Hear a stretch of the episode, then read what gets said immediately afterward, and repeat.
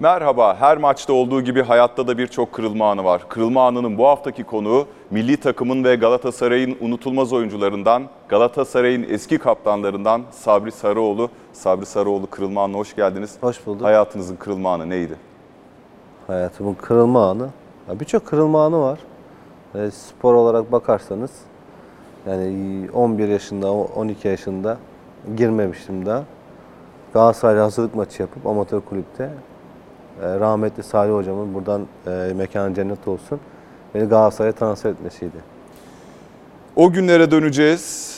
Bir fotoğrafla başlıyoruz. 1995 yılı 1860 Münih'le oynanan hazırlık maçını Sabri'nin iki, Furkan ve Eray'ın attığı gollerle 4-1 kazanan Galatasaray takımı bir Instagram hesabından aldım ben bunu. GS Cimbombom isimli takım arkadaşları ve Sabri Sarıoğlu üst sıra, ayaktakiler sağdan ikinci. Florya'dan girdiğin ilk anı hatırlıyor musun Sabri Sarıoğlu? Çok iyi hatırlıyorum. Az önce onu dile getirdim. Amatör kulüpte oynamaya başladım. Daha bir senem dolmamıştı. Ee, o zaman da işte e, o da kendisi rahmetli oldu. Asım hocamız vardı amatör kulüpte. O zaman Çağlayan Akarspor diye bir e, amatör kulüp vardı bizim mahallede. Ee, hazırlık maçı ayarladı. Salih Hoca ile de ilişkileri iyiydi Asım Hoca'nın. Ee, Florya'ya götürdü bizi. Orada hazırlık maçı yaptık. Tabii 13-14 tane gol yedik ama 4 tane gol atmıştık. Hepsini de ben atmıştım. Ee, maçtan sonra Salih Hoca'yı beni yanına çağırıp e, beni çok beğendiğini, muhakkak e, seni buraya al- alacağım dedi.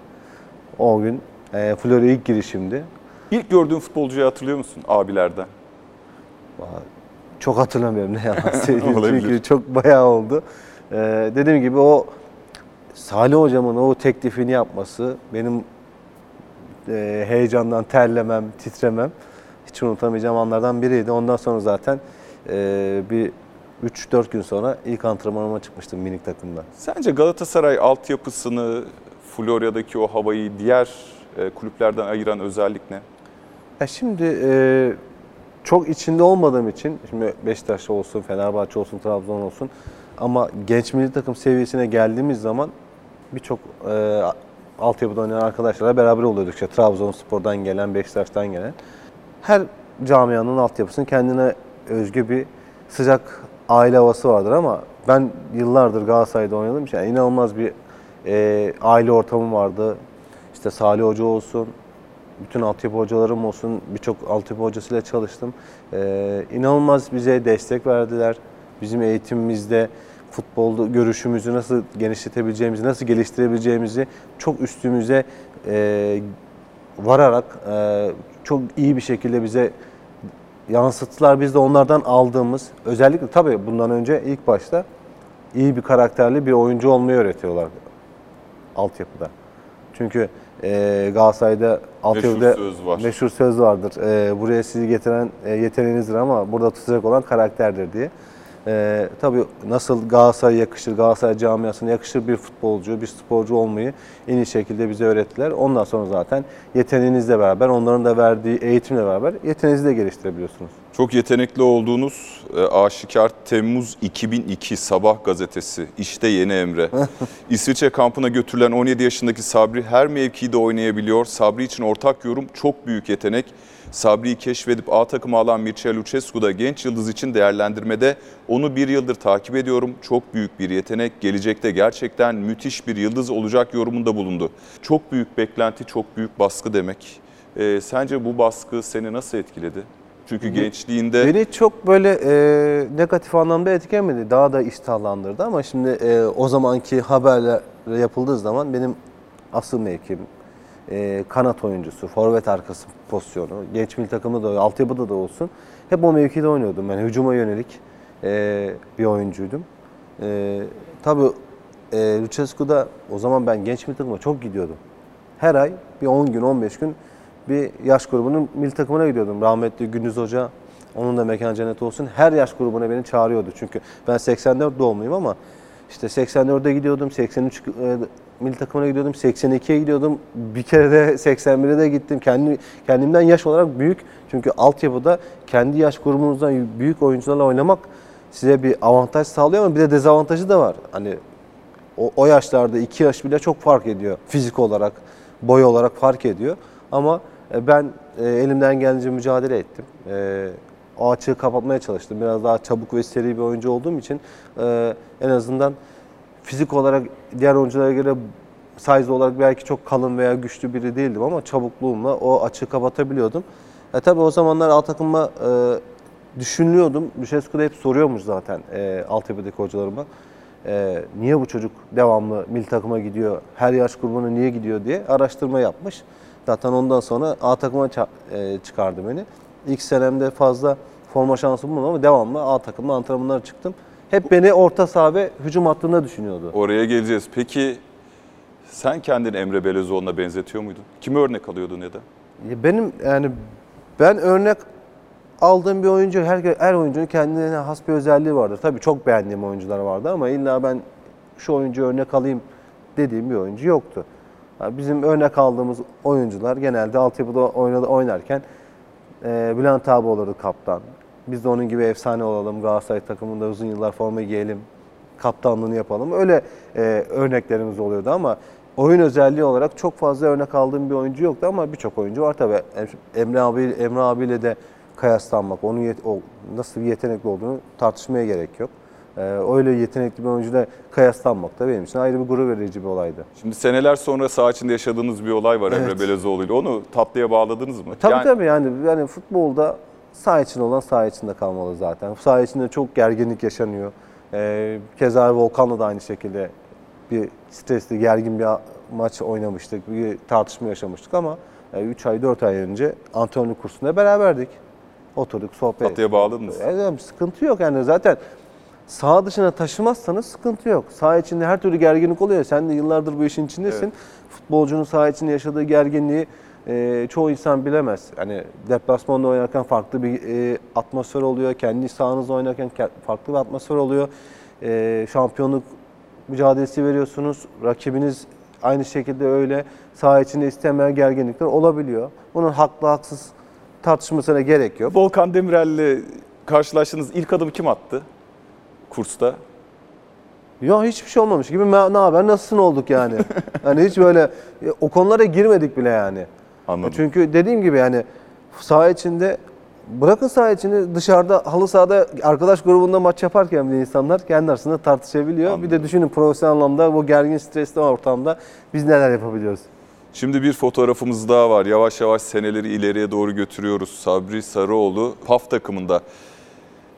Bu arada değerinde 10 milyon euro olarak belirlenmiş bir İtalyan gazetesi tarafından. O da önemli bir haber. Ama burada da bir PAF takımı fotoğrafı ve burada bir konuğumuz var program içerisinde Metin Yıldız, o takımın Metin, antrenörü. Metin hocam. Sabri çok e, süratli, çok motorik özellikleri olan bir oyuncuydu. E, bu da kendi futbol hayatında kendisine çok büyük avantajlar sağladı. Uzun yıllar hem milli takımda hem de Galatasaray'da hizmetlerde bulundu. E, çok da başarılı oldu. Kendisini öpüyorum ve çok selamlar gönderiyorum kendisine. Siz- Sizlere de iyi yayınlar diliyorum. Metin Yıldız o efsanevi sezonun en önemli oyuncularından birisi. Galatasaray Nöşetel Samakselerken sahada Metin Yıldız da vardı Metin Hoca'ya. Sevgilerimizi yolluyoruz. Ee, şimdi özelliklerinden bahsetti. Sence altyapıda vaat ettiğin kadar müthiş bir futbolcu oldun mu? Yani oldum ki e, altyapıyla beraber 21 yıl Galatasaray'a emek verdim yani. Galatasaray camiasında e, kimse bir futbolcunun kaşına gözüne beğendi diye o kadar süre forma şansı vermez. E, tabii ki şunu olabilir miydi? Yani asıl mevkimden bir anda defansif bir e, pozisyona geçmekte benim ilk başlarda zorlamıştı. Sonradan alıştım ama yani şimdi bir futbolcunun e, en verimli, en maksimum verim alabileceğiniz mevkiler vardır. Hani bek oynamasaydım Kim ikna etti sağ bek oynamaya? e, Geret Erik Geret. Nasıl ikna? Kolay oldun mu ikna? Oldu ben yani e, hiçbir zaman hocalarım benden bir şey istediği zaman onlara e, karşı çıkmadım. Elimden geleni yapacağımı söyledim. E, kusurlarım olsa e, düzeltmem için yardım ede, e, isteyeceğimi söyledim. Çünkü e, zor kolay değildi. Hatta hatırlarsanız Frank Ribery transferi olduğu zaman ben de sağ açık oynuyordum. Ee, hatta e, birçok haber vardı. 4-5 maç Fra- e, Ribery e, kulübede beklemişti. E, ama şimdi rekabet var. Oynamak istiyorsunuz. E, re- rekabette sizden daha yetenekli, daha iyi oyuncular da gelebiliyor. E, hocanız da sizden bu mevkide oynamanızı istiyor. E, ben çok aşırı bir Galatasaraylı olduğum için, Galatasaray sevdalısı olduğum için, Galatasaray'ın menfaati için her şeye evet demiş bir insanım zaten. Sadece mevki olarak da değil, maddi manevi de aynı şekilde. Evet. E peki sağ, beye, sağ beke evrilmeseydiniz e, 21 sene kalabilir miydiniz Galatasaray'da? Yani hırsımla, azmimle, çalışma disiplinimle yine kalacağımı düşünürdüm. Yani. Çünkü forvet sirkülasyonu ya da o Tabii kanat bölgelerin... sirkülasyonu daha çok oluyor genelde her sezon ama bir şekilde e, en azından ben genç bir takımda da olsun, altyapıda da olsun evet hep hücumsal yönden mevkilerde oynadım ama e, her, her an beni orta saha defansif bölgeye de çekiyordu hocalarım. Beke de çekiyordu. Hani birçok mevkide oynayabilirdim. Yani o anlamda yine bu azmimle, bu çalışma disiplinimle yine uzun yıllar Galatasaray'da oynardım. Sabri'nin rüyası 19 Ağustos 2003 Milliyet Gazetesi Erol Demirkol imzalı bir fotoğraf haber. O zaman Gaziantep spor maçını kahramanı olarak gösterilen Sabri rüyasında bile Fenerbahçe derbisini görüyor. Sahaya çıkacak ve golünü atıp Fatih hocasına koşacak. A takımdaki ilk maç 4 Mayıs 2003 Trabzon deplasmanı Evet. Ümit Karan'ın yerine oyuna giriyor. Sabri Sarıoğlu Gaziantep maçı söz konusu olan maç 70'te Volkan Aslan'ın yerine oyuna girip Galatasaray 1-0 yenikken maçı 2-1'e taşıyor. 4 hafta sonraki derbi Olimpiyat Stadında 11'de başlıyor. Bir anlamda rüyası gerçekleşiyor. Peki çocukluktan itibaren alalım. Galatasaray'la ilgili rüyanda gördüğün en çarpıcı şey neydi? Yani çocukluktan itibaren yani rüya değil hep beklenti, isteğim, arzum. Uzun yıl e, Galatasaray altyapısında en iyi şekilde kendimi geliştirip Galatasaray e, formasını o benim için kutsal olan formayı sırtıma geçirip uzun yıllar hizmet etmek. O takımın kaptanlığını yapmak. Ha, imkanlar olursa Galatasaray'ın da menfaatleri doğrultusunda olursa Avrupa'ya da transfer olup ülkemi de e, yurt dışında temsil etmek istiyordum. Hep böyle hayallerim vardı. E, birçoğunu gerçekleştirdim Avrupa macerası dışında. E, bütün e, isteklerimi, rüyalarımı, e, hedeflerimi gerçekleştirdim ve birçok e, başarılı maçlar oynadık, birçok şampiyonluklar kazandık e, takım arkadaşımla beraber. E, o takımın içinde bir parça olarak e, benim de bir katkım olduğu zaman çok mutlu oluyorum. Peki kariyerine baktığında Fenerbahçe maçları senin için rüya mıydı, kabus muydu? Yo, he- yani sonuçta derbi maçı, ezeli rekabet, ebedi dostluk. Evet, çok gergin ortamlar oluyor. Gerek Kadıköy'de oynanan maçlar, gerek Ali Sami'nin oynanan maçlar ama e, ben hiç öyle kabus veya şey e, her maça ben aynı konsantrede çıktığım için tabii ki derbilerin atmosferi daha farklı oluyor. Daha ekstra e, motive oluyorsunuz, ekstra konsantre oluyorsunuz. O anlamda e, ne kabus derim ne şey derim yani tamamen Galatasaray için ben sahaya çıktığım zaman hazırlık maçı da olsun Galatasaray formasıyla sahaya çıkıyorsam o maçı kazanmak isterim. Fatih hocasına koşacak demiş. Ee, koştun mu attın ilk golden sonra? İlk golü e, Bursa'da attın. Bursa'da attım evet e, koştum. Hatta vardır görüntüleri. Evet. E peki Fatih Hoca sana ne kattı? Şimdi Fatih Hoca Sabri Sarıoğlu ilişkisini ya da o dönem Galatasaray formasını giymiş, kaptanlık yapmış bir oyuncuya Fatih Hoca ne kattığını sormak çok kısa zamanda anlatılabilecek bir şey değil ama Fatih Hoca deyince sana ne kattı?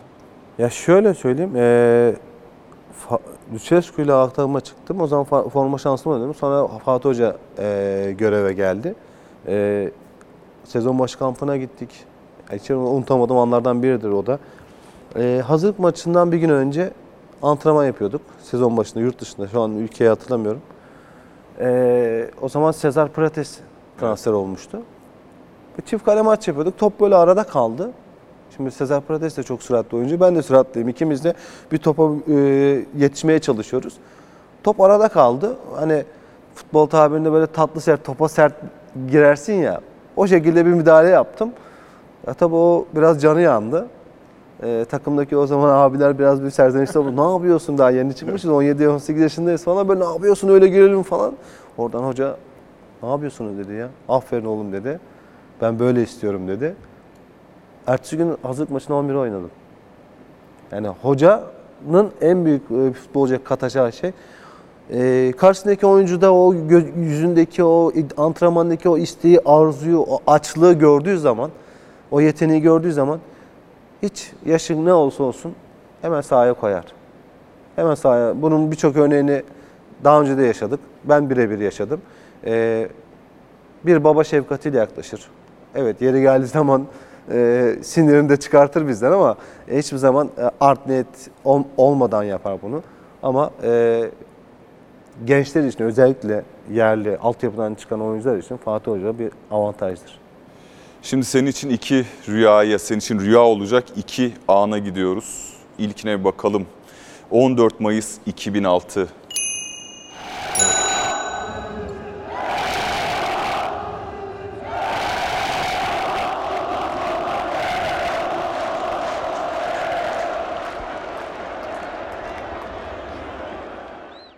Kayseri maçına dönmek istiyorum. Son 16 dakika, daha doğrusu Fener maçı bittikten sonra 16 dakika ekleme oldu Galatasaray maçı bitişinden sonra. Neler hissettin? Yani tamam artık şampiyon olduk dedin mi yoksa bu iş bitti mi dedin? Neler hissettin? Ya ben zaten 2 dakika kala 88 oyundan çıktım. E, kulübeden direkt e, şeref tribüne çıktım. Başkanımızın e, olduğu bölümde televizyondan maçı izlemeye başladım. E, bana önce bilgilerde 5 dakika uzatma dediler. Bekledim bekledim 95 oldu hala bitmedi. İnanılmaz bir strese girdim. Hani hayatımın en uzun o 16 dakikası oldu orada. E, ben her zaman inanmıştım e, şampiyon olacağımıza. Orada da son dakikalar olsun tabii heyecan yaşadık ama yine şampiyon olacağımıza inanıyordum. Ne geliyor aklına? Ali Samiyen son 16 dakika. Yani aklına gelen enstantane ne? Yani öncelikle hani röportajda da kendimi görünce Yıllar anda- geçiyor. yıllar bayağı Bizim geçti. muhabirimiz Fırat Dinç. Evet. Ee, hani aynı duyguları şu anda yaşıyorum. Ee, bazen e, maçın böyle eski görüntülerini Galatasaray TV verdiği zaman yine aynı duyguları, o heyecanı, stresi yaşıyorum. Hani inanılmaz bir sezon geçirmiştik. Ee, garip bir finale gelmiştik. Biz maçı kazanıp Fenerbahçe'nin puan kaybetmesini bekliyorduk. Ee, o maçta iki gol atmıştım. Ee, Evet. Sol açık oynamıştım. Sonra sağ açığa geçtim. Sonra 88-89'da oyundan çıktım. Dedim ki direkt tribüne gittim. Zaten saha içinde de e, ta- gol haberi gelince ta- tribünlerden bir Anlaşılıyor tabii. anlaşılıyor ama e şimdi maç bitti. Tribüne gidiyorsun. Kaç dakika uzatma var diyoruz. Biri diyor ki 5 dakika, biri 3 dakika, biri 4 dakika. 5 dakika geçti yok. Niye bitmiyor? Sonra hani zaten Ali Sami'nde e, televizyonlar biraz küçüktü. Net de göremiyorsun. Sonra bir baktık böyle iyice yaklaşık 16 dakika olmuş. İnanılmaz stres. Fenerbahçe o ara bastırıyor. E, Denizlispor'un da puan alması gerekiyordu ligde Evet. kalmak için. Gerçi o son dakikalar kesinleşmişti ligde kalacağı. Ama e, tabii onlara da ayrı bir tebrik gerekiyor yani. O stresli ortamda ligde kalmayı garantilemişsiniz. E, şampiyonluk size bağlı. Hani yiyeceğiniz veya ne bileyim kapılabileceğimiz rehavet, bir gevşeme. Fenerbahçe'nin galibiyeti bizim şampiyonluk elden gitti anlamına geliyordu ama e, Denizlispor'da çıktı. Aslanlar gibi mücadele etti. Biz de kazandık ve o 16 dakika hiç geçmedi. İnanılmaz. Yani birçok görüntü var internetlerde ama birçoğu da yok.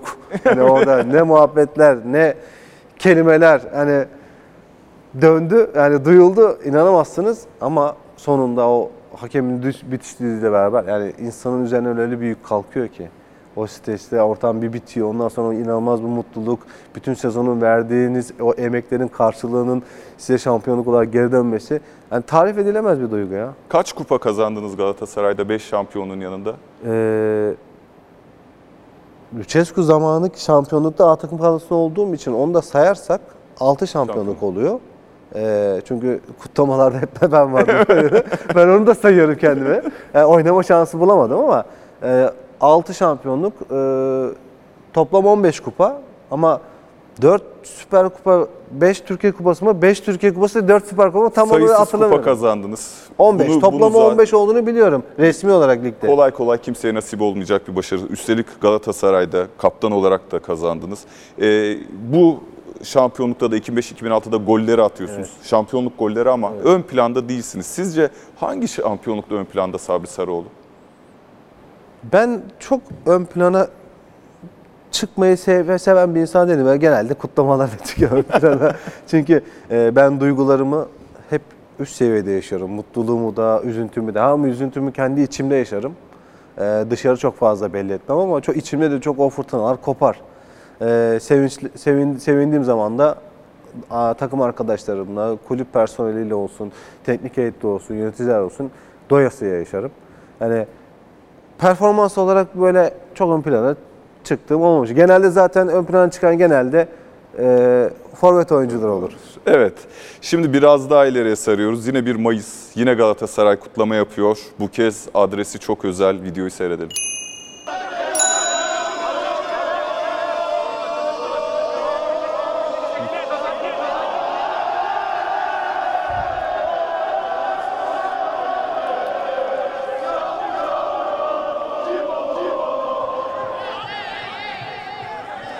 Akımı da ben başlattım. Ben kayma akımı. Nerede kutlama?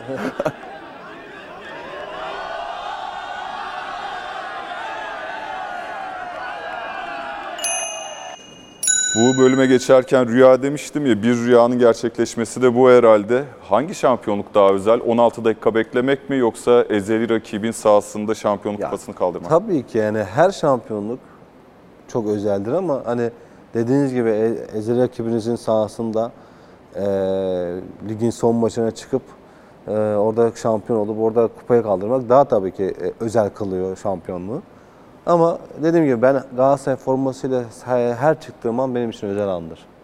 Şimdi sizle ilgili konuşulurken Sabri de Galatasaray formasıyla Kadıköy'de galibiyet göremedi diyorlar.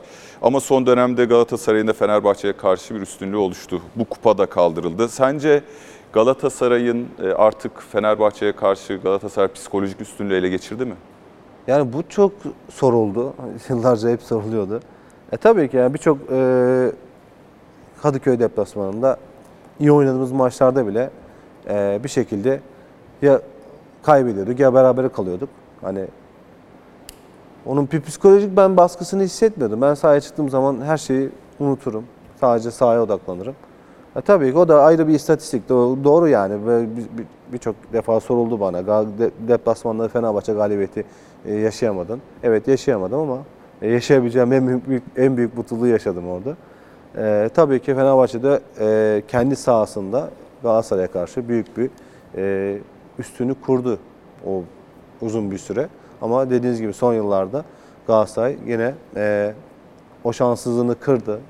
Galibiyetler geldi. E, o anlamda hani ben kendi açımdan öyle bir sıkıntı yaşamadım yani. Ben genelde sezon sonunda şampiyon olur oldum mu ona bakarım. Rakibime yenildim mi, kazandım mı? Önemli olan Galatasaray camiasına o şampiyonluğu kazandırmak. Tabii ki e, derbiler önemlidir, galibiyetler ayrı bir sevinç katar ama her zaman hedefimiz Galatasaray olarak şampiyon olmaktı. Şampiyon olup Şampiyonlar Ligi'nde ülkemizi en iyi şekilde temsil etmekti. 2012, 2013 ve 2015'te de şampiyonluklar yaşıyor Sabri Sarıoğlu. Ee, ama 2012'den itibaren biraz ilk 11'de oynama sayıları da yavaş yavaş düşüyor gibi. Ee, ne zaman Galatasaray'da işler Sabri Sarıoğlu için kötü gitmeye başladı sence? Ya kötü giden bir şeyim olmadı. Evet e, daha öncesine gelirsek kötü geçirdiğimiz sezonlar oldu. Ligi 8. bitirdiğimiz dönem oldu. İstediğimiz sonuçlar almadık. istediğimiz oyunu sahaya yansıtamadık. Ee, Ebue'nin transferinden sonra zaten forma şansı az bulmaya başladım. Ebue çok karakterli, çok düzgün bir oyuncu, çok da yetenekli. Zaten Arsenal gibi bir takımda Tabii. oynamış bir oyuncu. Ama e, ben çok hırslı ve inatçı bir oyuncuyum. Evet, size re- re- hmm, rekabet oluşsun diye veya o bölgeye alternatif olsun diye transferler yapılır. Gelen transfer sizden formayı kapabilir ama hiçbir zaman pes etmemeniz gerekiyor. Ben hiçbir zaman pes etmedim. Yani o sene fa- fazla şansı, e, forma şansı bulmasam bile ondan sonraki seneler yine formayı geri alıp yine devam ettim istikrarlı bir şekilde oynamaya. Ebu'ya gelince çünkü Premier Lig'den geliyor, Arsenal gibi büyük bir takımdan geliyor. Durup eyvah dedin bu sefer. Çünkü ge- getirip gönderdiğin saadet sayısı da az değil yani. Liste Ya- yapsak ya- yani takım arkadaşlarım olsun, abiler olsun. eee, şu espri yapıyordu ya. Bu sefer dişli bir rakip geldi sana diye. Eee, ama hani madem espri yapıyoruz, yani o dişli rak- rakibi de yenmeyi bildim yani.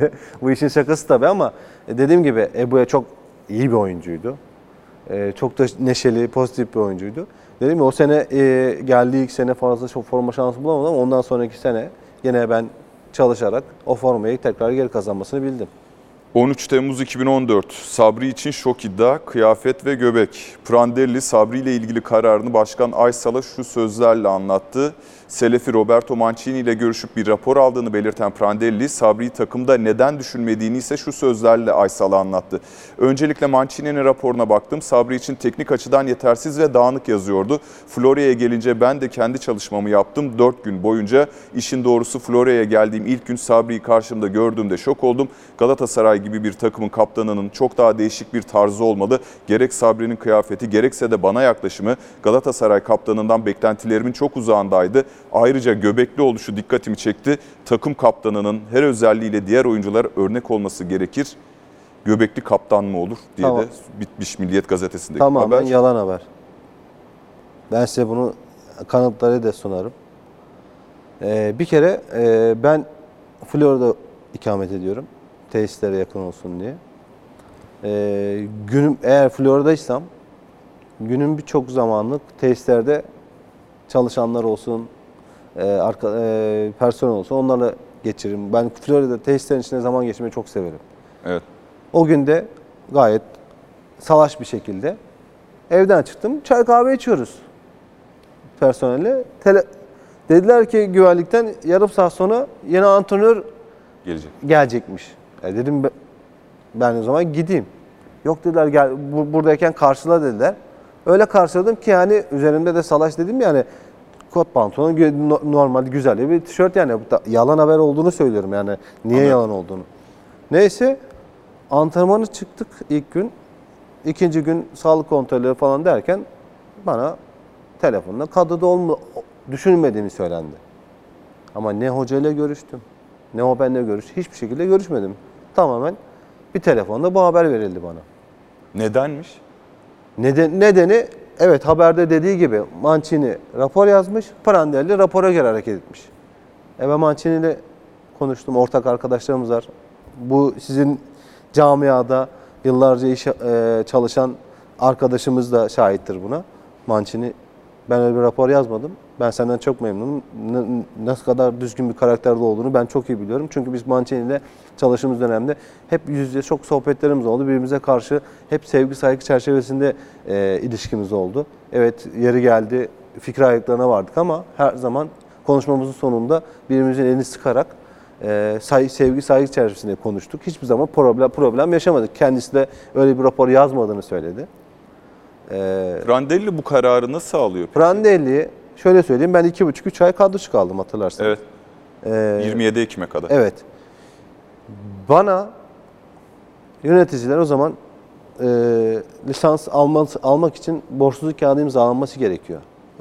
Galatasaray Kulübü'nde bana ödemesi gereken bir meblağ vardı. O zamanki yöneticiler beni her gün aramaya başladı. Ya bunu imzalar mısın? Dedim, bana başkan veya hoca görüşmek istiyorum kendileriyle. Ya bana bu kararın neden olduğunu anlatsınlar. Gözüm kapalı imzalayacağım. İsterseniz ödemeyin. Ben imzalarım. Ama bana yani ben yıllardır bu Galatasaray Kulübü'ne camiasına emek vermişim. Bir telefonda ben kadrocu kalacak bir oyuncu değilim. Bana sebebini, geçerli bir sebebini sunsunlar. Ben kağıda da imzalarım. Kulüpten de ayrılırım. Hiçbir şekilde bana o geri dönüş yapılmadı. Ondan sonra seçim zamanıydı. Duygun Başkan e, seçime girecekti. Abdurrahim Albayrak, Abdurrahim abi de e, yönetimde olacaktı. Abdurrahim abi beni aradı. Seçimden kaç gün önce tam hatırlamıyorum. Kaptan takımda o zaman iyi sezona iyi başlayamamış hatırlarsanız. Şampiyonlar Ligi'nde e, kötü sonuçlar alıyordu. Ligde istediği oyunu oynamıyordu. Ee, ne yapıyorsun dedi. Dedim ne yapayım antrenmana çıkıyorum altyapıda. Olan hocam sağ olsun PAF takımda her gün antrenmanda beraberdik. Ee, biz dedi seçimde kazanıp geleceğiz. Senden tek isteğim kimseyle konuşma, röportaj verme falan. Zaten biliyorsun abi ben Galatasaray'a zarar verecek hiçbir röportajı girmem. Zaten istemiyorum. Ee, tamam dedim. Zaten göreve geldiler. Ondan sonra beni telefon geldi. İşte Kasımpaşa maçı vardı. Evet. Ondan bir üç gün önce veya dört gün önce yanlış hatırlamıyorsam. Dediler ki işte yarın sabah 11'de Antrenman var. Bekleniyorsun diye. Tamam. Sabah tesise geldim. Sonra bana e, bir haber daha. Prandelli seninle görüşmek istiyor diye. Çıktım odasına. Hani insanları önceden şunu söyleyeyim yani kelime kelime hatırlıyorum. Kelime kelime de anlatıyorum. Ben beni tanıyan, sen de uzun yıllar tanıştın. Ben hiçbir zaman yalan söyleyen bir insan değilim. 1'e 5 katmam. 3 ise 3'tür, 2 ise 2'dir. Direkt anlatırım. Prandelli kalktı ayağa, hoş geldin kaptan dedi. Hoş bulduk dedim. Direkt konuya girdi. Bu verilen kararda benim hiçbir zaman bir kararım olmadı. Ben sözleşme imzalarken bana liste verdiler. Bunları kullanacaksın, bunları hiçbir şekilde kullanmayacaksın diye. Hani ben de sözleşme imzalayacağım için kabul ettim dedi. Olay bu. Ben de aynı bu kelimeyi kullandım. boşlukta kalan bir durum var o zaman. Teknik bir karar değil. Bu borçsuzluk kağıdını imzalamadığın, Hayır onunla alakası değil. onunla da alakalı değil. Bunu daha önce e, Yani gizli iki- bir güç mü? evet dışarı- gizli bir güç vardı içeride beni istemeyen. Kim olabilir? Ben bunu 3 ay önce antrenman şey e, bir röportajında söyledim. Cenk Ergün ve arkasındaki destekçileri. Ben daha o destekçileri konuşmadım bile. Bunun içinde çok e, Takım içinden bir grup var mı? Niye var bir de? ya şimdi Galatasaray camiasına geliyorsunuz. Başarılı oluyorsunuz. Dışarıdan gelen için söylüyorum. Başarı kazanıyorsunuz, şampiyon olsunuz ama doymuyorsunuz, başka şeyler istiyorsunuz. Bunu nasıl alacaksınız? Bir şekilde arkadan iş çevirmeniz gerekiyor. Ben isim kullanmayacağım. Kullanmak istemiyorum çünkü çok- ben Galatasaray'ı o kadar çok seviyorum ki zarar vermek istemiyorum. Ama 3 ay önce bunu söylemek zorundaydım. Çünkü dışarıda da e, ben çok aktifimdir. Sokaklarda yürürüm, spor yapmayı severim, yürüyüş yapmayı severim. Birçok Galatasaray taraftarı kaptan bizi niye bıraktın? Kaptan niye bizi bıraktın? Niye bıraktın?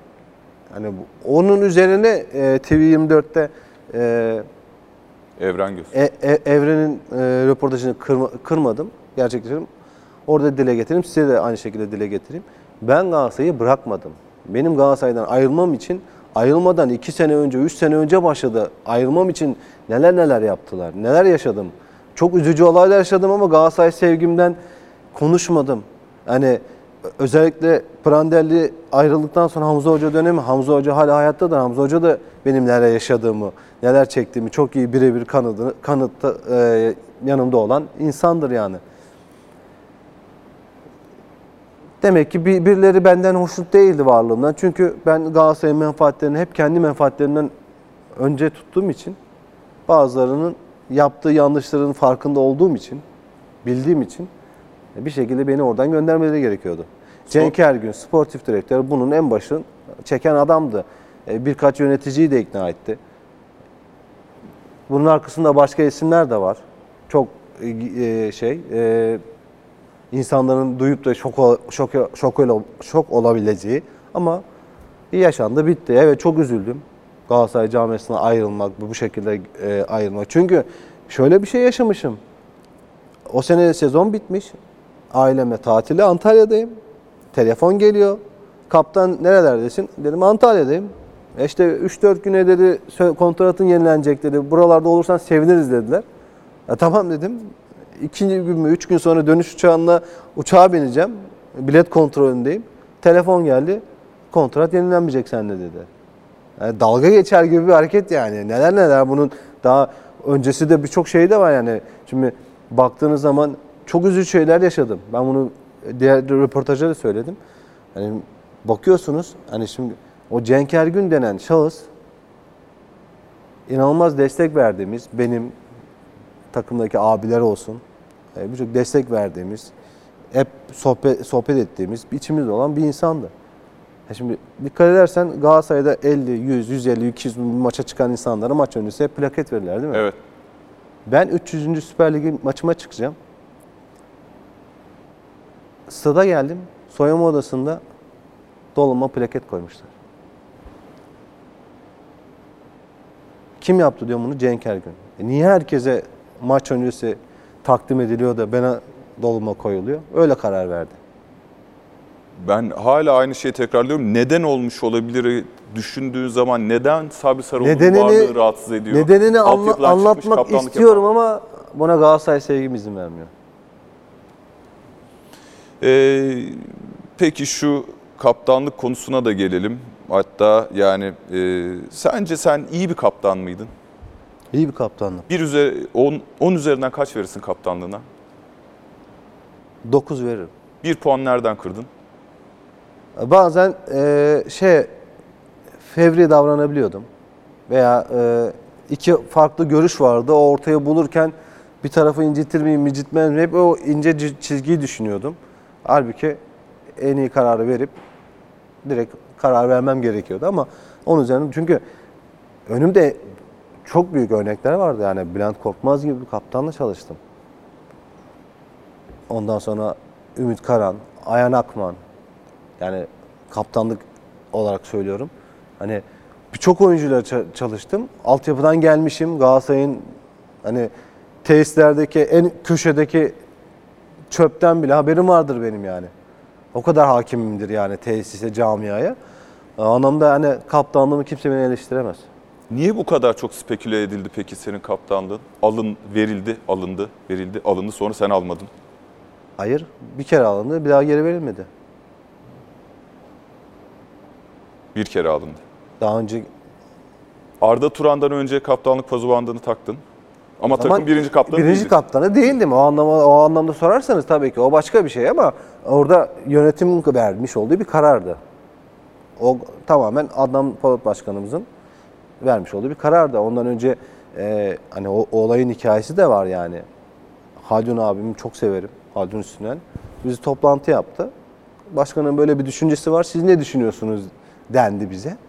Ya biz de dedik ki hani Galatasaray'ın gelenekleri, adetleri Galatasaray'da en tecrübeli, en uzun süre oynayan oyuncunun kaptan olması, devam etmesi dedik. Onlara tamam o zaman biz düşünelim dediler. Sonra gene Arda'ya verdiler. Sıkıntı yaratmadık. Arda benim kardeşimdir. Yani Arda'ya kaptanlık verildi diye biz ne Arda'ya gönül koymuşuzdur ne e, gocunmuşuzdur yani. O da altyapıdan yetiştiği için o, onun da öyle o şekilde onur edilmesi bizi mutlu etti ama işin yaşanan perde arkası buydu.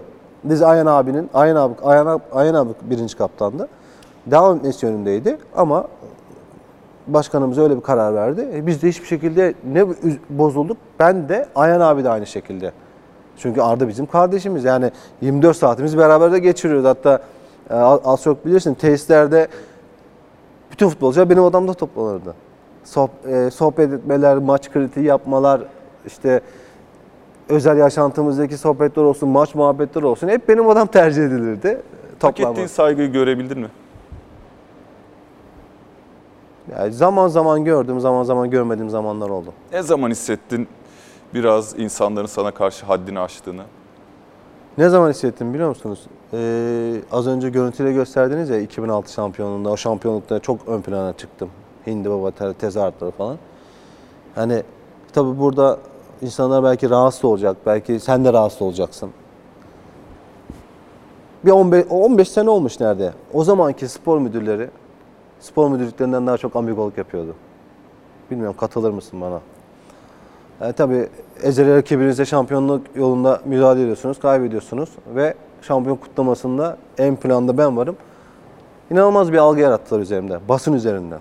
Yani bunu Ga- Galatasaray'da bazı taraftarlar da inandı, katıldı ama hiç gocunmadım. Ondan sonra zaten sosyal medya e, kullanma artınca işte caps'ler olsun bilmem ne olsun.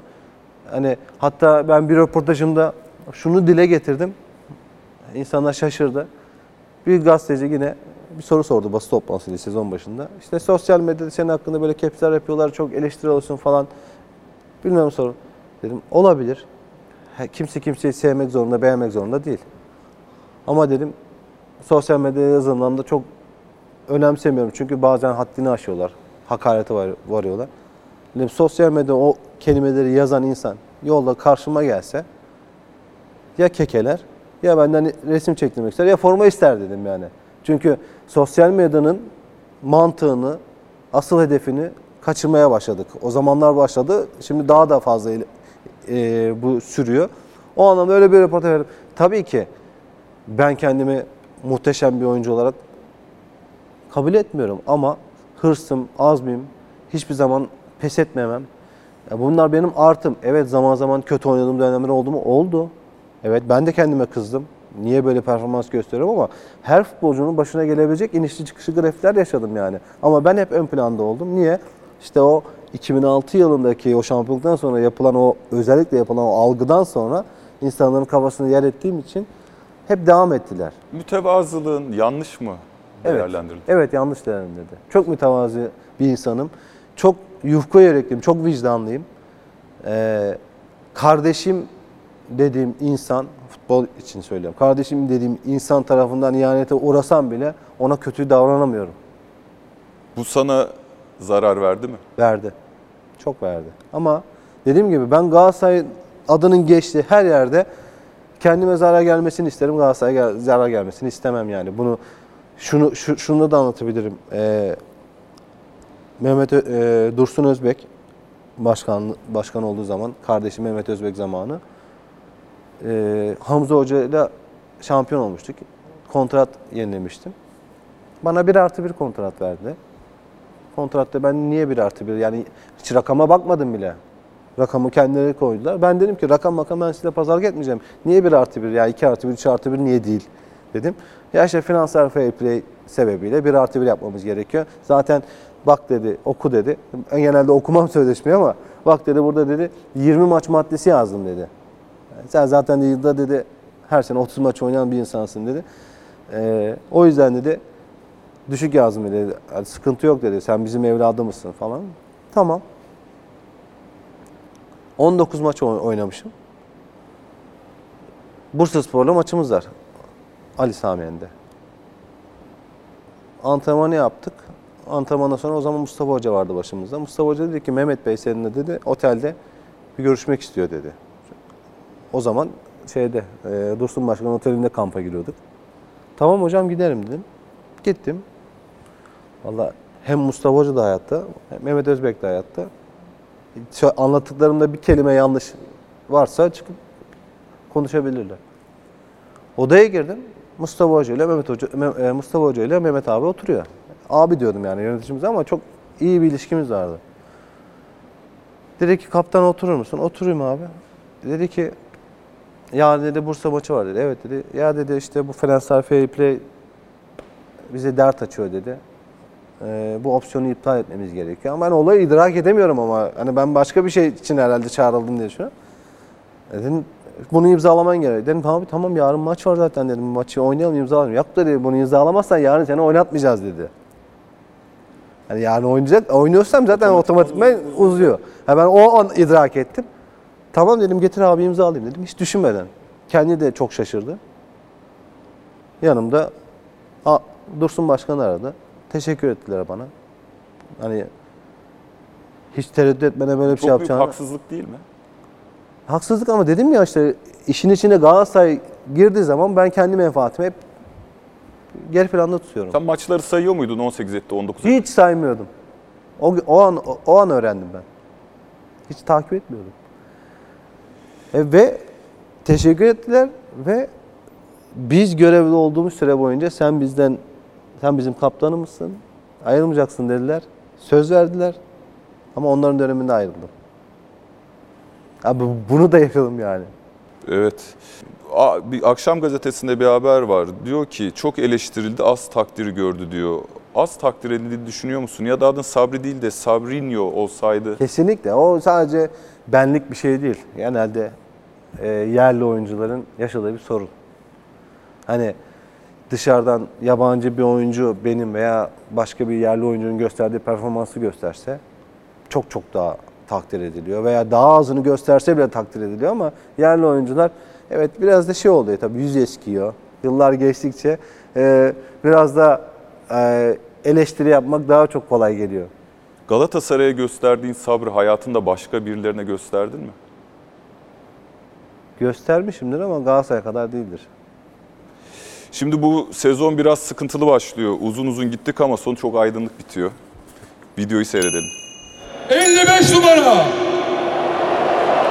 Sarıoğlu Sarıoğlu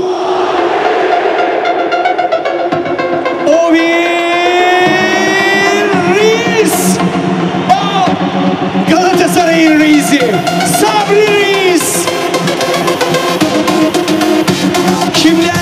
kimler geçti ama hep bizimle. Yeni girmek isterken Bakın. geri dönüyoruz. Tişörtte neler yazıyor? Herkes rütbesini bilecek yazıyor Sarp'ın üzerinde maşallah. Ee, şimdi Kenan Doğulu'nun Rütbeni Bileceksin şarkısı bu. Tamam bu Fenerbahçe'ye bir gönderme var ama ben bu töreni zaten canlı seyrettim. Ardından bu programı hazırlarken bir kez daha seyrettim.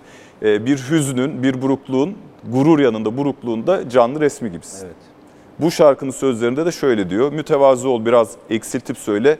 En muhteşem sen olamazsın. Burada Fenerbahçe dışında başka kime mesaj var? Neden bu Yok şarkı? başka bir mesaj değil. Yani rütbe yani dördüncü yıldızı aldığım için yapılan bir şeydi. Onun o şarkı başkalarını gönderme değil ama evet doğru. Çok buruk bir kutlama yaşadım o gün. Bu törenin sonunda kupayı kaldırmak üzere Selçuk İnan sahneye Burak Yılmaz tarafından davet ediliyor yıldız olarak. Senin Yıldız hakkın olarak olduğun kaptan olarak davet ediliyor. Senin hakkın olduğunu düşünüyor musun? İşte konuşmak istemediğim konular bunlar işte. Çünkü yani çok çok şeyler yaşadım. Hani dedin yani birincisi hani sabır taşı olsa çatlardı. Hani ben çatlamadım. Sabrettim.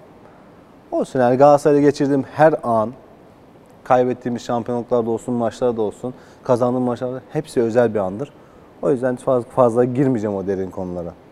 Şimdi Galatasaray temayüllerine göre Arda'nın kaptanlığını içine sindirebiliyorsun anladığım kadarıyla.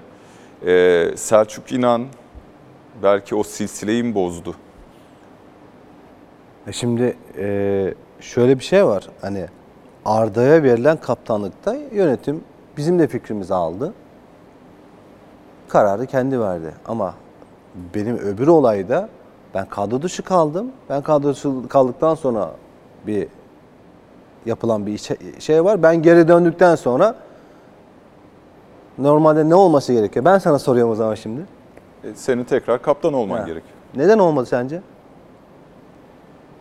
Uygun mu bulmuyorlar kaptan? Yok. O kadar ne söyleyeyim. Daha da fazla derine girmek istemiyorum. Takım arkadaşları tercih etmedi senin kaptan olmanı. Ya o anki kaptan vermek istememiş. Yani o bunu- anki kaptan Selçuk İnan. Evet. Bu konuyu konuştun mu Selçuk İnan'da? hiç konuşmadım. Neden konuşmadınız? Çünkü çok büyük kırgınlığım vardı ona. 3 ay adı kaldığım dönemde bir kere telefon açıp halim hatırımı sormadı mesela. Düzeldi mi aranız? Yani görürsem selam veririm sadece. Devam ediyoruz. Bu anonsla reis Yani deniyor. çünkü diyorum yani Galatasaray'ı çok sevdiğim için konuşmuyorum. Yoksa benim yerimde başkası olsa kendini aklamak için, aklamak da değil, kendinin yaşadıklarını anlatmak için her şeyi anlatır ama işte ben Galatasaray'ın içinden yetiştiğim için zaten Galatasaray'ın altyapısına yetişen oyuncular böyle olur. Galatasaray'a zarar geleceğine kendine gelsin daha iyi olsun, daha iyi der. O yüzden konuşmuyorum. Hani sen de ısrarla zorluyorsun ama Şimdi tamam o zaman durumu yumuşatalım biraz. Ee, reis olarak anons ediliyorsun. Reis lakabı sana ne ifade ediyor? Reis değil reis. Yani tabii bir anda gelişen bir olaydı o. Hani genelde işte üçlü çektirmelerim maçtan önce, şampiyonluk kutlamalarında ön planda olmam. He biraz hem futbolcu hem taraftarın simgesi, taraftarın temsilcisi gibi yani o sevinci, o eğlenceye katılan bir Sevdiğin sim bir olarak. lakap. E, sevdim ve inanılmaz da bir ya, alışkanlığım oluyor. Yani ilk bir sene alışamadım ama ondan sonra artık yolda ya Sabri deyince dönmüyordum yani. Reis deyince dönmeye başlıyordum. O kadar insanlar çok e, söylüyordu. Yani bu güzel bir yani şey- bir şeydi. Yanlış bir şeydi. Yani insanlar reis deyince mafyavari ne bileyim kavgacı falan düşünüyor ama e, sen beni yıllardır tanıyorsun. Çok eğlenceli bir insan olduğumu bilirsin. Kuşkusuz. Ee, hani insanlar hani beni tanımayanlar insan tabii ki yani bizim sıkıntımız da o. İşte bize genelde maç atmosferinde gördükleri için o gerginlik, o stres anlarında gördükleri için hani özel hayatımızda, dışarıdaki o sosyal hayatta nasıl bir insan olduğumuzu, nasıl bir karakterde olduğumuzu bilmedikleri için ya dışarıda birçok kez karşılaştım yani bir bir yerde arkadaşlar oturuyorsun, başka yeni arkadaş grubu geliyor, sohbet ediyorsun. Ya işte ya biz seni bu kadar eğlenceli veya bu kadar konuşkan bilmiyorduk. İşte daha agresif, daha soğukkanlı, ne bileyim biraz daha mesafeli. Hiç sanı. alakası yok. Ama alakası yok ama işte e, insanlar bizi görmediği için, yakından tanımadığı için bu düşüncelere kapılması da normal. Şimdi ayrılışa geliyoruz. 12 Ağustos 2017 Göztepe Fenerbahçe maçını değerlendiren Sabri Sarıoğlu Galatasaray'da bırakmak ister miydin ve engellendiğini düşünüyor musun soruları üzerine net bir şekilde söyleyeyim. Engellendim. Konuşacak bir şey yok dedi. Biraz önce söylediklerimizden farklı olabilir. Ne olabilir diye düşünüyorum konuştuğunun. Ee, kaptanlığını istemeyenler göndermek de mi istedi seni? Dediğim gibi o konulara girmeyeceğim. Göztepe'den sonra dönmek istedin mi Galatasaray'a? Bir çünkü haber çıktı. Onu da anlatmak isterim de yine anlatmayacağım. Çünkü benim eee, hayalimde tabii Galatasaray'da bırakmak var ama bir de şöyle bir şey vardı. En az 38 yaşına kadar futbol oynamak vardı. 34 yaşında futbol bıraktım. Ve sebebi benimle alakalı bir değil. Nasıl gelişti? İşte konuşamayacağım konu olduğu için Tamam Göztepe'de de devam edebilirdin ya da başka bir takıma da ama gidebilirdin. işte eee transferin son gününe kadar bekledim. Beklemem söylendi. Kimse bekledi diye sorsam söylemeyeceksin. Söyle. Ee, O beklenti olmayınca ben de bıraktım. Yani ben kendi kendi kendime beklemedim yani. Bana bekle dediler. Futbola küstün sonra da belki. Evet. Yani artık yeter dedim yani bunca yıl özellikle e, Prandelli döneminden sonra yaşadıklarımdan sonra en sonunda bunu yaşadıktan sonra yeter dedim yani ben ben de bir insanım artık yani ben de sabır taşı olsam çatlarım hani çatlama noktasına geldim yani yeter dedim bırakıyorum o zaman dedim. Bir videomuz var. Güzel bir an. Sonu daha iyi bitebilirdi. Sabri ile sağ kanattan gelişiyor Atamus. Sabri'nin ortasında Semih dokunuyor. Durum 2-2. 86. dakika Semih Şentürk. Maçta yeniden eşitlik var. Sabri Filip Lam'dan çok güzel sıyrılıyor ortasında dokunan Semih. Durumu 2-2 yapıyor. Yakın geçmişte kaybettiğimiz değerli arkadaşımız Emre Gönlüşen'in sesinden e, dinledik. Evet, Rahmetle anıyoruz. Ee, çok önemli gol. Devamı olmadı ama bu kariyerindeki en önemli asist mi? Yani En en önemli asist. asistlerinden biri diyebiliriz. Hani hem maçın Avrupa Şampiyonası'nın yarı final maçı olması, rakibin Almanya olması, rakibim Filip Lam gibi dünyanın en iyi bek oyuncularından biri olması. Bunları da değerlendirirsek en iyi asistlerimden biri diyebilirim. Çok özel bir turnuvaydı. Hep beraber yaşadık. Evet. Ee, turnuvanın da en iyi oynadığımız maçını kaybetmemiz ayrı bir üzücüydü. Finali kaçırdığımızı düşünüyorum. Hani o ma- maçın hakkı oyun olarak baktığınızda hani bizim kazanmamız gerekiyordu. Hatta birçok röportajımda söyledim. Yenilen son dakika golünde yani ayda bir rüyama girer o gol benim hala. Ayda bir rüya. Evet, ayda düzenli bir Koli şekilde girer. sürekli kayıp düşüyor. Evet. Hani o maçı iyi hatırlayanlar vardır belki. Maçın ilk yarısında da biz ciddi bir e, kontratak yakalı gole giderken e, Alman futbolculardan biri sakatlandı diye Hamit topu dışarı atmıştı. Biz de o son dakika Kazım düştüğü için biz de aynı şeyi beklerken o 2-3 tane dalgınlığımız bizi bitirdi. Ya biz de herhalde atarlar oyun, e, Kazım yerde belki atarlar diye beklerken gol yedik. Ama dediğim gibi her ay düzenli girer o rüyama benim. Şimdi rüyalara girebilecek bir ana daha gidiyoruz. 26 Şubat 2009. Lincoln yaptı ortayı. Rame kaldı kalesinde. Dışarı Sabri. Gol! Güleyim mi? Ağlayayım mı? Ne diyeyim ki? Allah'ım ne güzel bir gece.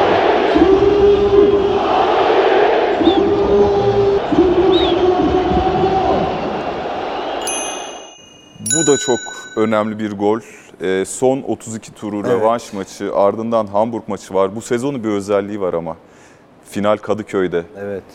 Bu rüyayı gördün mü? Yani şimdi bu mucize dönüşü gerçekleştirdik. Ardından e, Hamburg'da da öne geçtiğimiz maçı kaybetti. Yani öne geçtiğimiz zaman dedim ki herhalde gidiyoruz yani gidebileceğiz bu sene ama maalesef olmadı. Yani çok özel bir maçtı. Ondan önceki e, lig maçında çok ağır bir yenilgi almıştık. Kocaeli Spor'da herhalde yanlış hatırlamıyorsam. Evet Taner Güller'in hat-trick Evet. yaptı maç. Ee, bayağı bir protesto yemiştik taraftardan haklı olarak. Ee, ya yeri gelmiş onu da söyleyeyim. Taraftar oyuncuları protesto ediyor ya. Taraftar haklı. Bazen çok fazla abar- abartıyor bir kısım ama evet haklı. Futbolcu şunu bilecek. Senin işin bu. Protesto, pro- e, bu- protesto da bu işin içinde var. Övgü de var. Buna sağlam duruş, sağlam karakter gerektirir. Oyuncu protestodan veya, veya spor basından diyelim yapılan eleştiri evet düzgün eleştirileri de kendine bir şekilde avantaja çevirmek. Kötü oynadın, iyi bir eleştiri oldu. Dedi ki şunu yapsa daha iyi olur veya şu bu maç kötü oynadı. Ondan bir şeyler çıkarabiliyorsa futbolcu o zaman daha rahat performans gösterir, daha iyi performans gösterir. Ama dediğim gibi hepsi ölçülü olması zorunda. Spor basınındaki büyüklerimizin de eleştirilerini biraz daha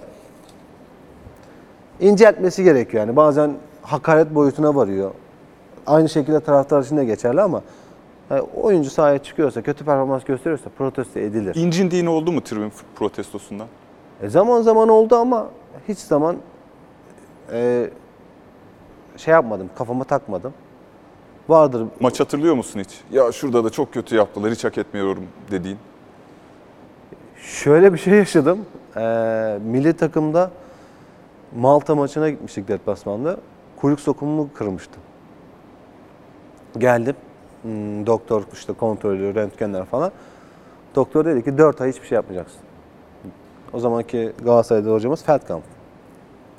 4 ay hiçbir şey yasak. Spor yasak, çalışmak yasak, hiçbir şey.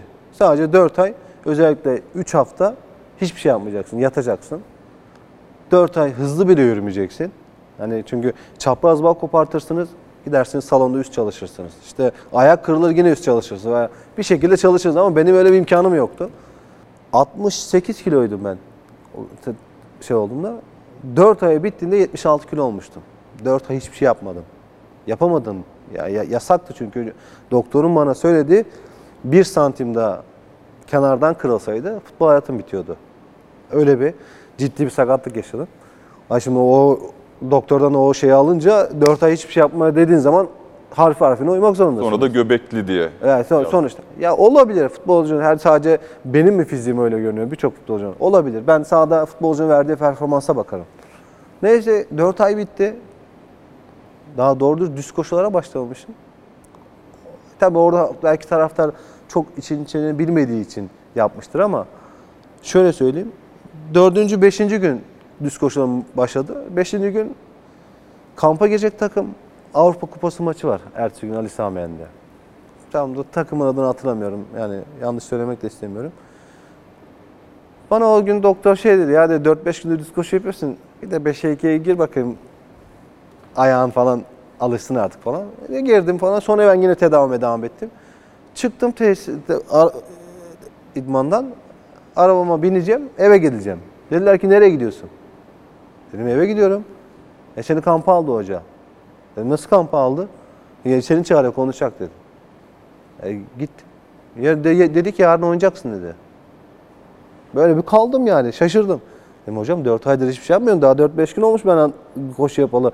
Görüyorsunuz halimi. Daha nefesimi açmam gerekiyor. Fazla kilomu vermem gerekiyor. En az benim 2-3 haftaya ihtiyacım var. Normalde 1-1,5 aydır da o. Hani ben 2-3 haftada toparlayacağım inanıyorum. Çünkü benim sakatlık dönüşleri hep erken oluyordu. O, o konuda e, vücutu, vücudum iyi tepki veriyordu tedavi.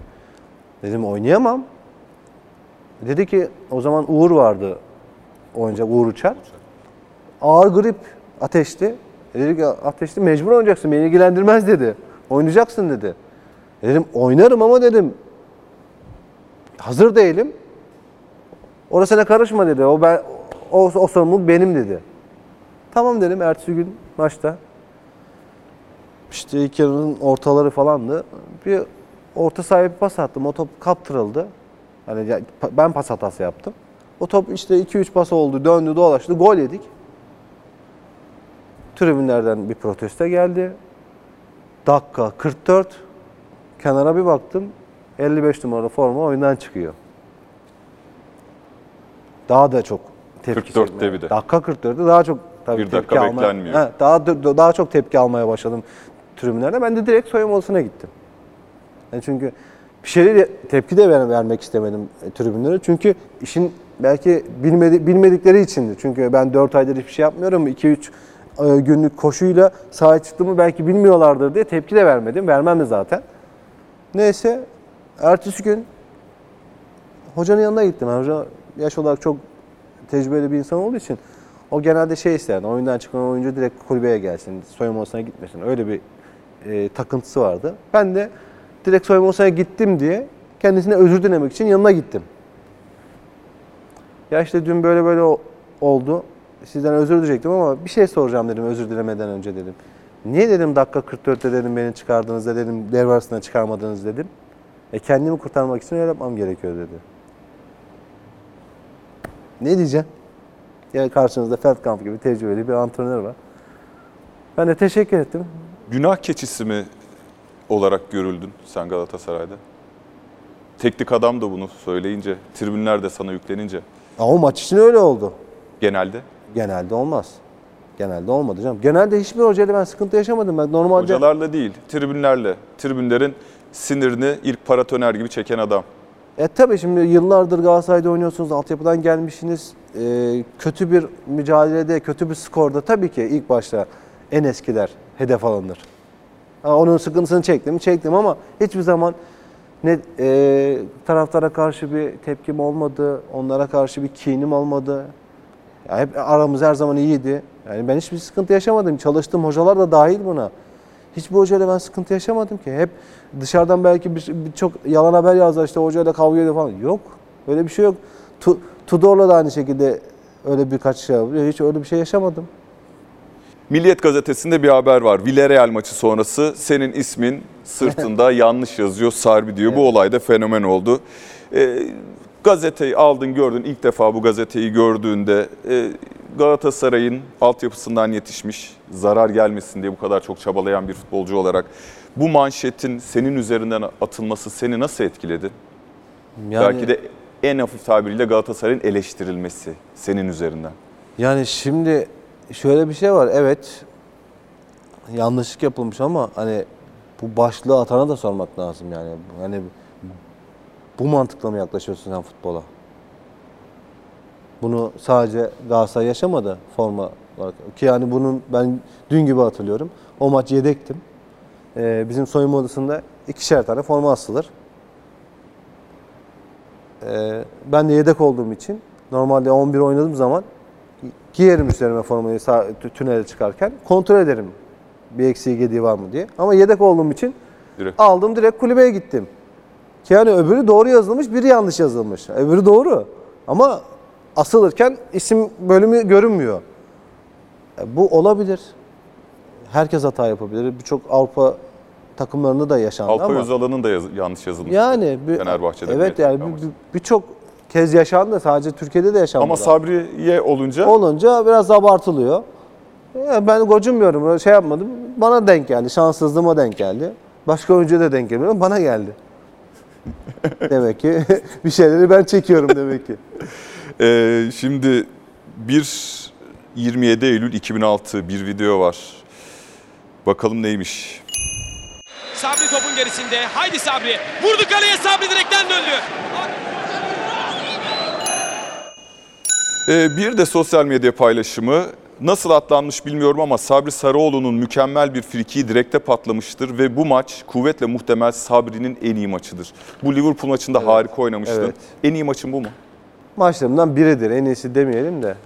Hatta e, Ümit, Ümit abi, Ümit Karan'ın asistin birini ben yapmıştım. Evet. öbürünü Arda yapmıştı. E, hani bir 15 dakika daha olsaydı maçta ya da bu frikik gol olsaydı hani madem hani her şey atlanıyor çok güzel söylemişler. Ben altyapıda bütün frikikleri ben kullanıyordum. Ve e, gol ortalamam yüksekti. Şimdi A takıma çıkıyorsunuz. 2006 diyorum ya her şey 2006 şampiyonluğundan sonra oldu. Sabri'nin işte isabetsiz ortaları, isabetsiz e, şutları. Hep bunlar abartılarak üzerime algı yaratıldı. Bunlar hiçbir doğru değil ki. Bir reklam filminde oynamıştın.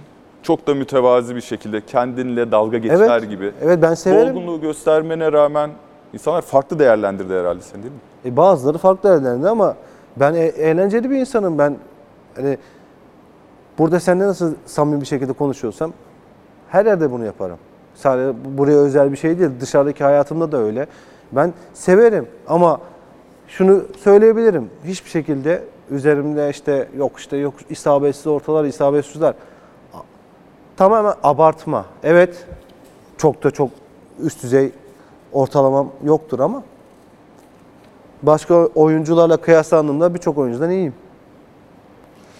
Oynadığım maç sayısı, istatistikler hepsi. Yüzde yüz. Hani e, onu söyledim. Hani sen az önce soru sordun ya işte 2012 2012'den sonra forma sayısı, giyme sayısı düştü ama baktığın zaman e, Galatasaray'da 16-17 farklı antrenörle çalıştım. Göztepe kenara koyuyorum.